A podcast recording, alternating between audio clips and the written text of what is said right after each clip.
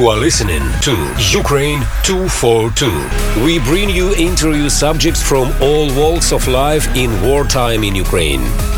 Thanks to all our listeners around the world. Here is your host, Anne Levine. Welcome to Ukraine 242, a weekly show featuring experts on the ground in Ukraine and from around the world, covering myriad issues caused by Russia's invasion of Ukraine. I am Anne Levine, your host and producer from WOMR in Provincetown, Massachusetts.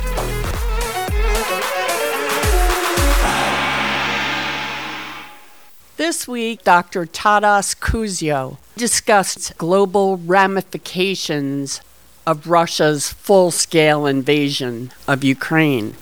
Dr. Kuzio is professor of the Department of Political Science at the National University of Kiev Mohyla Academy.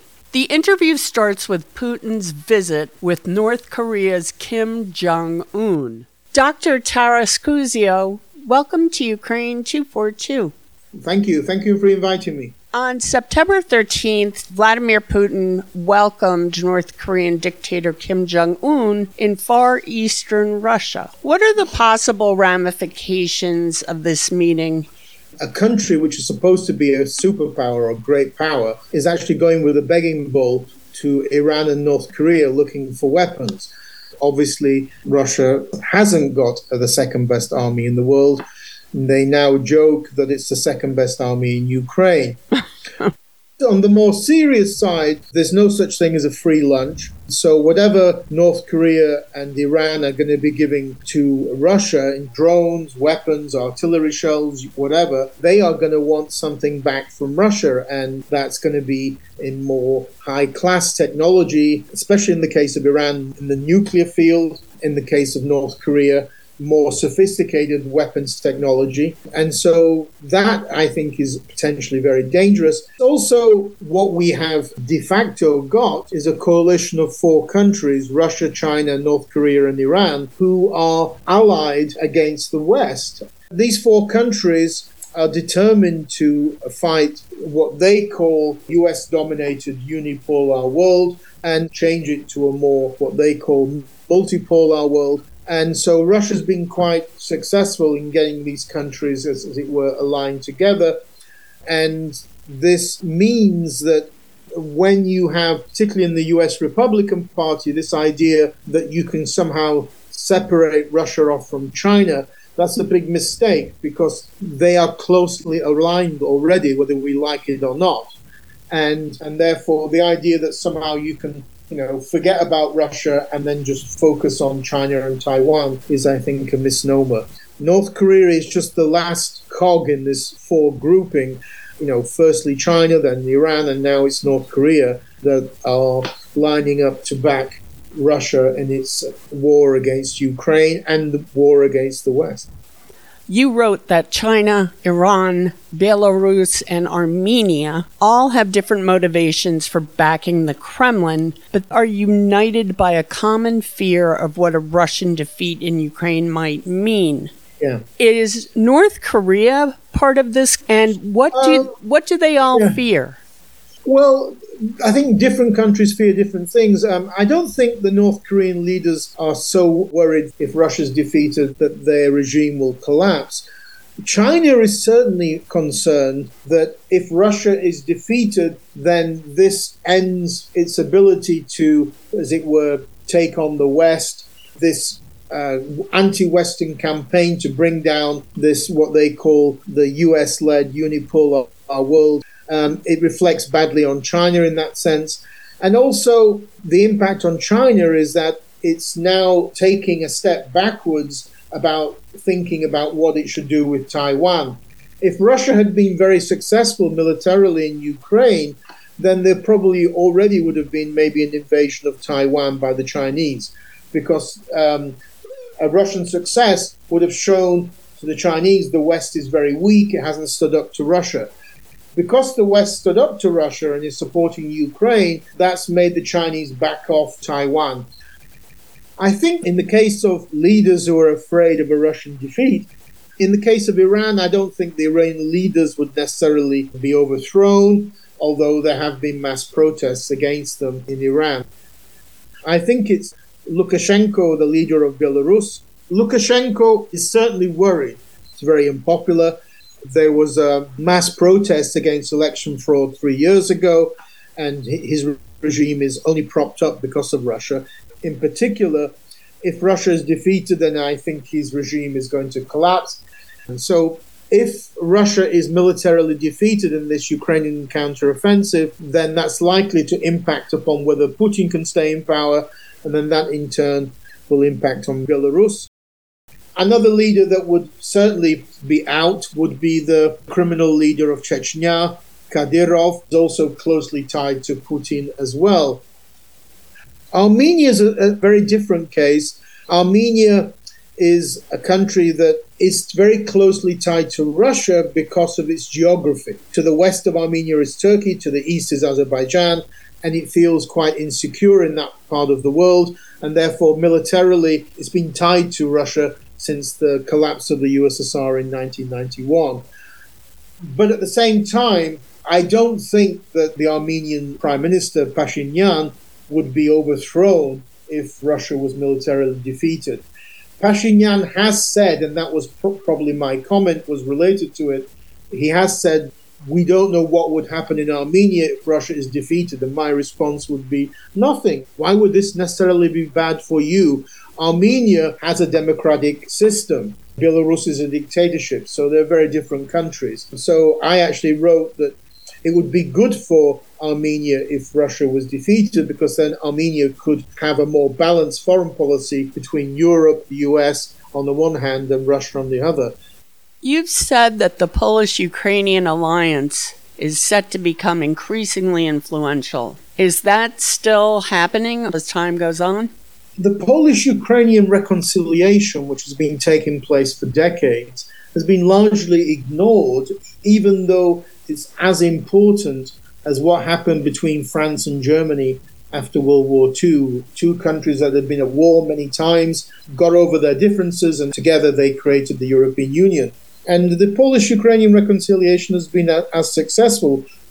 Two major countries in, in the east of Europe who in the past had very bloody conflicts but um, have basically resolved their issues since I would say the 1970s, 80s for definite when you had the rise of the solidarity movement in Ukraine and then Ukrainian independence. What we have today is that Poland is a country that sees an existential threat happening on its borders with the invasion of Ukraine.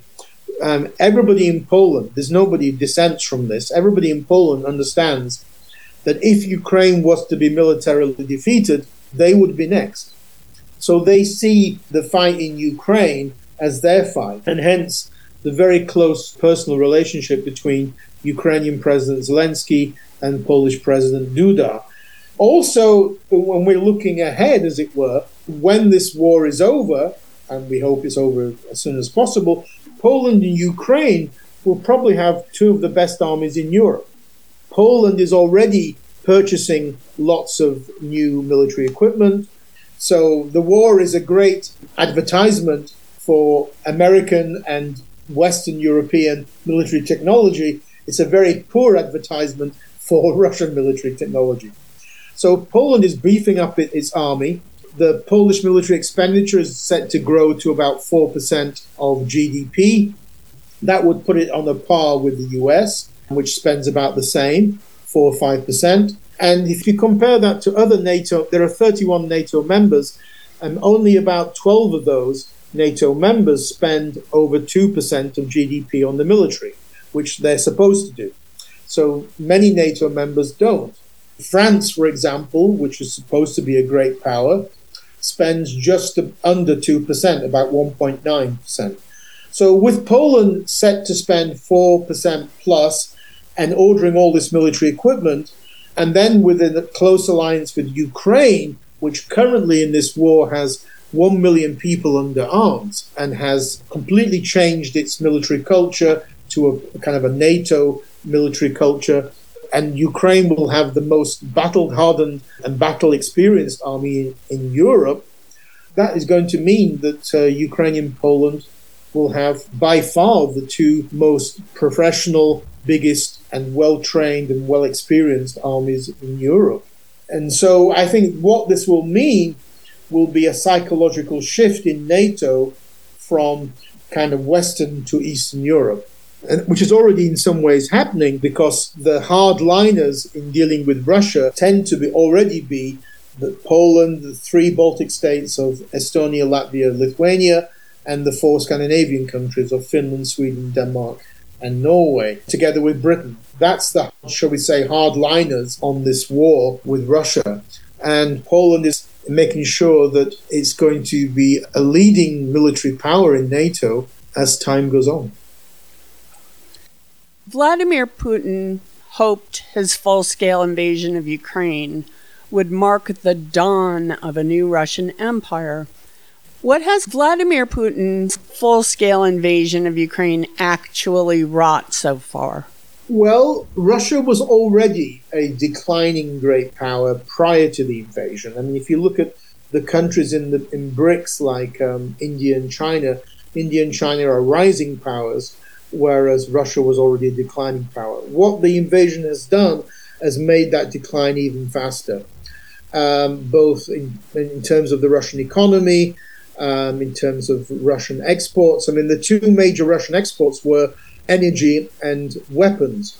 Russia has lost its major European market for energy, which was 40% of the Russian government budget. It's lost that for good now. It never expected that to happen. And who the hell is going to be buying Russian weapons now? I mean, they've been shown to be very, very poor quality in Ukraine. So you have a lot of countries now canceling arms agreements, arms hmm. contracts with Russia. Russia's not an exporter of technology like China is. There is no Russian equivalent of China's cell phone, Huawei. There is nothing like that. Russia doesn't do that. And a lot of the Russian middle classes, the IT sector, they all fled from Russia in the fall of last year when Putin organized a mobilization of troops for his army. So the economy is down. Russia's lost a lot of its uh, support it, within the former USSR, where you have 15 former republics. Only really Belarus votes with Russia at the United Nations. No, the country does. They usually abstain, like uh, Kazakhstan or Armenia. And so Russia's influence, because the Russian leadership has always seen uh, the former USSR as, as its kind of exclusive sphere of influence. Russia's lost that now. Um, in the case of Ukraine, the invasion and the war crimes and the, the bloody way that Russia's done the war has turned Ukrainians completely against Russia. This is now a full scale divorce by Ukrainians from Russia. Um, this was not the case, you know, in 2014 or earlier. R- Russia's military aggression has turned Ukrainians against. So I think the whole invasion has actually backfired. And then on top of all of that, Russia's military has been smashed by this war. I mean, the number of uh, things which have been destroyed. I mean, Russia's lost over 2,000 tanks, for example. It's, it's lost, you know, over 200,000 casualties. So, with a relatively small amount of Western financial support, I mean, we're talking only 5% of the US military budget being given to Ukraine. Um, the Russian military has been decapacitated. I mean, it's just been reduced. And I think on top of that, the very poor quality of the Russian army and the poor performance of the Russian army doesn't give Russia a good image in the world as a kind of a great power. So I think it's very truthful to now say that in the Chinese Russia relationship, Russia is the younger brother now, not China. China's now the big guy on the block. China's still a rising power. it's it's got more powerful military forces than Russia, um, and and more importantly, China hasn't got the massive cor- levels of corruption that Russia has. One of the reasons the Russian army is so poor is just Russia's a mafia state.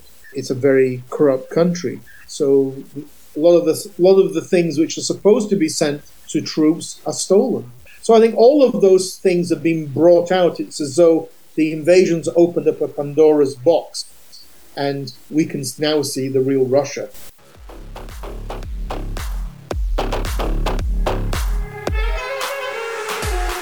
This is Anne Levine.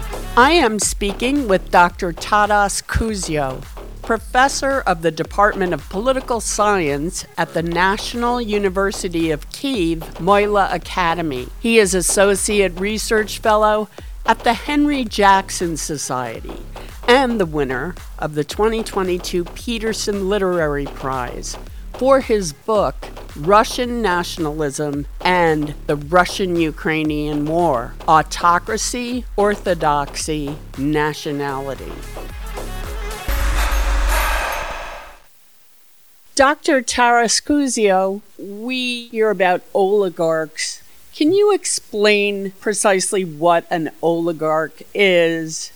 You have oligarchs from all of these former communist countries super rich businessmen, usually guys who have assets in the billions, not millions, so billions of dollars. And they are always seeking influence through election campaigns, with presidents, through control of media assets.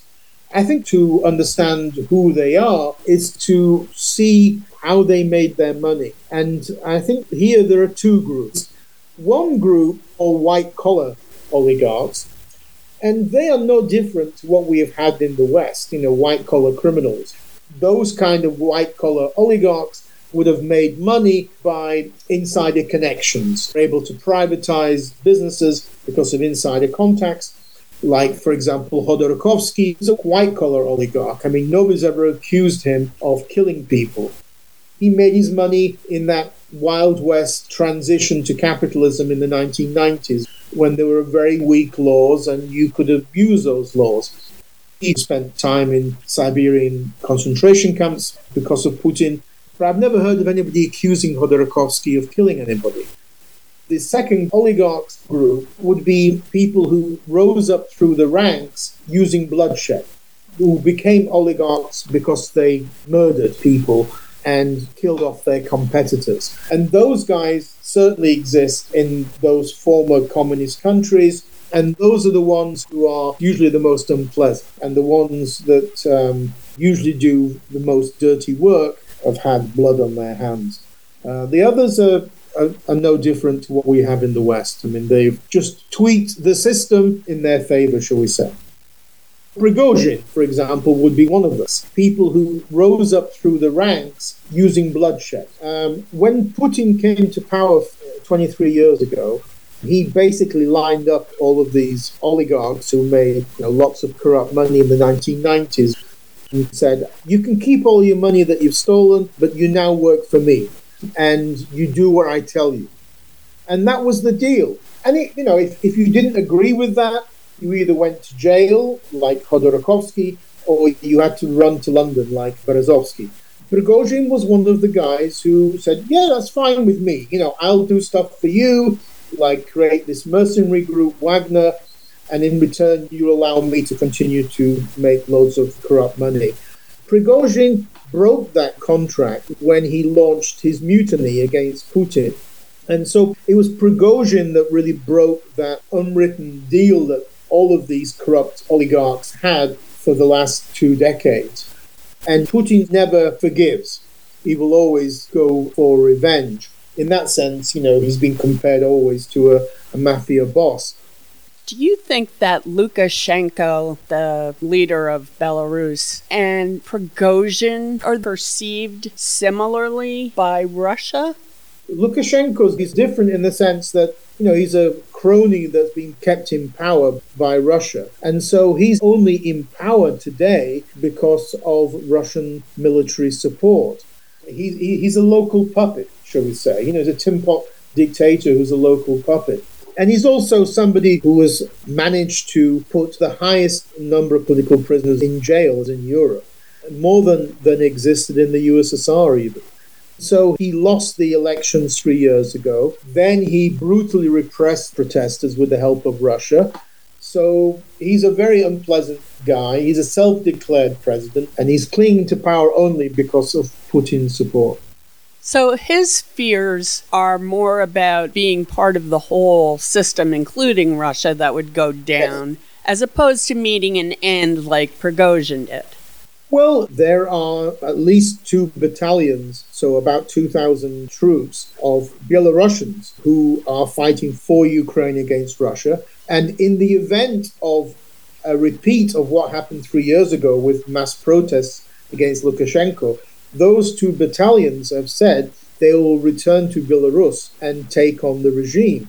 And in that situation, Lukashenko, I don't know what would happen to him. The, the Belarusian Lukashenko regime is kept in power by brute force, able to smash and, and repress peaceful protesters. But if those protesters down the road have the backing of 2,000 battle hardened Belarusian volunteers who come over from Ukraine, then Lukashenko could actually end up very much like Ceausescu back in 1990, who was executed after the Romanian Revolution.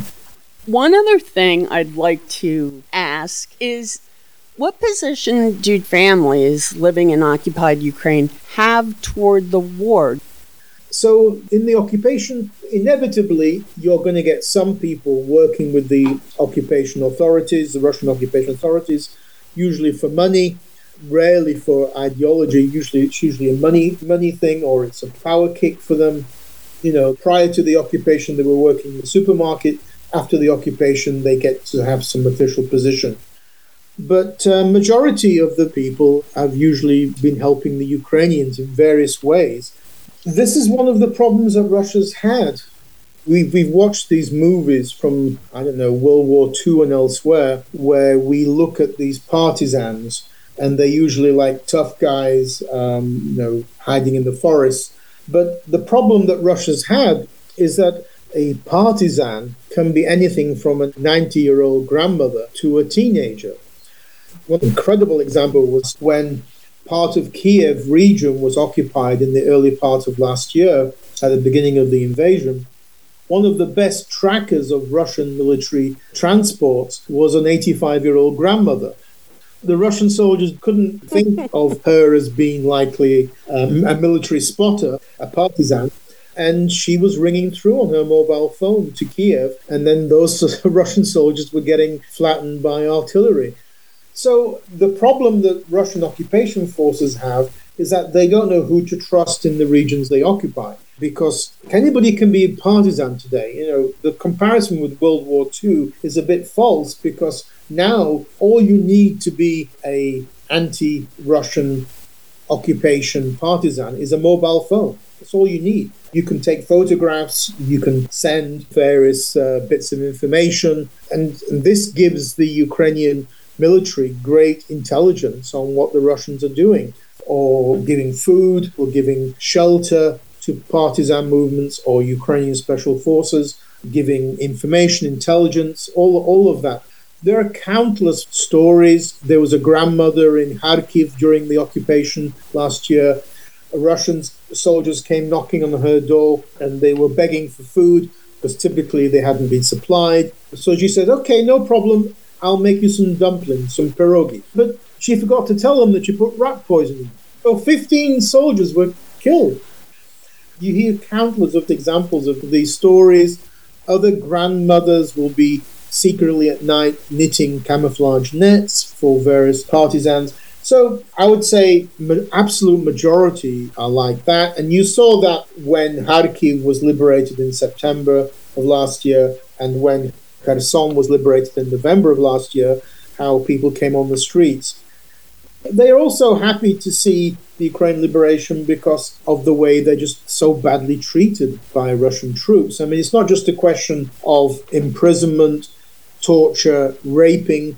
The United Nations has documented rapes in Ukraine of children from the age of four to grandmothers at the age of 82. That's the age range of the rapes undertaken by Russian soldiers in Ukraine, but also just the mass looting. If they haven't stolen something, they will try and destroy it because many of these Russian soldiers are from the poorest regions of Siberia, and they were shocked to see in Ukraine, in the villages, houses with indoor plumbing. They never had seen running water, showers, toilets in their own regions in Siberia. And um, that made them very angry. So they stole a lot of washing machines. I guess they didn't quite realize that washing machines need electricity and running water. In Russia, there is no civil society because because it's a it's a dictatorship. There is no volunteer movement, and some of the videos you see, families are happy to receive from the government a sack of potatoes or a sack of onions when their husband or brother have been killed in the war. A human life is surely worth more than a sack of potatoes. But in the case of Ukraine, you have a huge volunteer movement, and it's involved in all sorts of areas, including women's rights, children's rights, helping civilians who were trapped in the war. Uh, you have Ukrainians involved in helping the military build, for example, drones. And so, in that sense, it's it's a, it's very much an army which is linked to the population. There's no disconnect between the two. And one of the interesting aspects of this war is the degree to which you have a kind of a horizontally based Ukrainian volunteer movement, civil society, and army versus a vertically structured Russian society and, and army. Dr. Taras Kuzio, I have thoroughly enjoyed this conversation. And thank you very much for inviting me. I hope that, uh, as we all, I'm sure, hope that this war ends as quickly as possible. Thank you. Thank you for inviting me.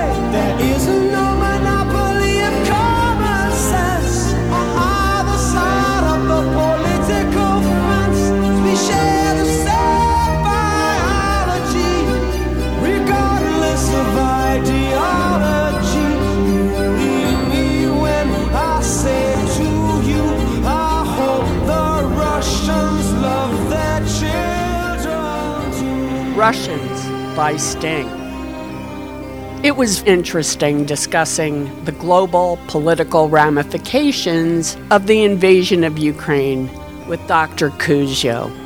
Next week, my conversation with him continues about the effects of the invasion inside Ukraine. This is Ukraine 242. I am Anne Levine from WOMR in Provincetown, Massachusetts Editing by Ursula Rudenberg. Additional editing and production by Michael Levine. To see pictures of our guests and to access our entire library of shows, visit Ukraine242.com. Join us next week for part two of our conversation with Dr. Taras Kuzio. Thank you for tuning in.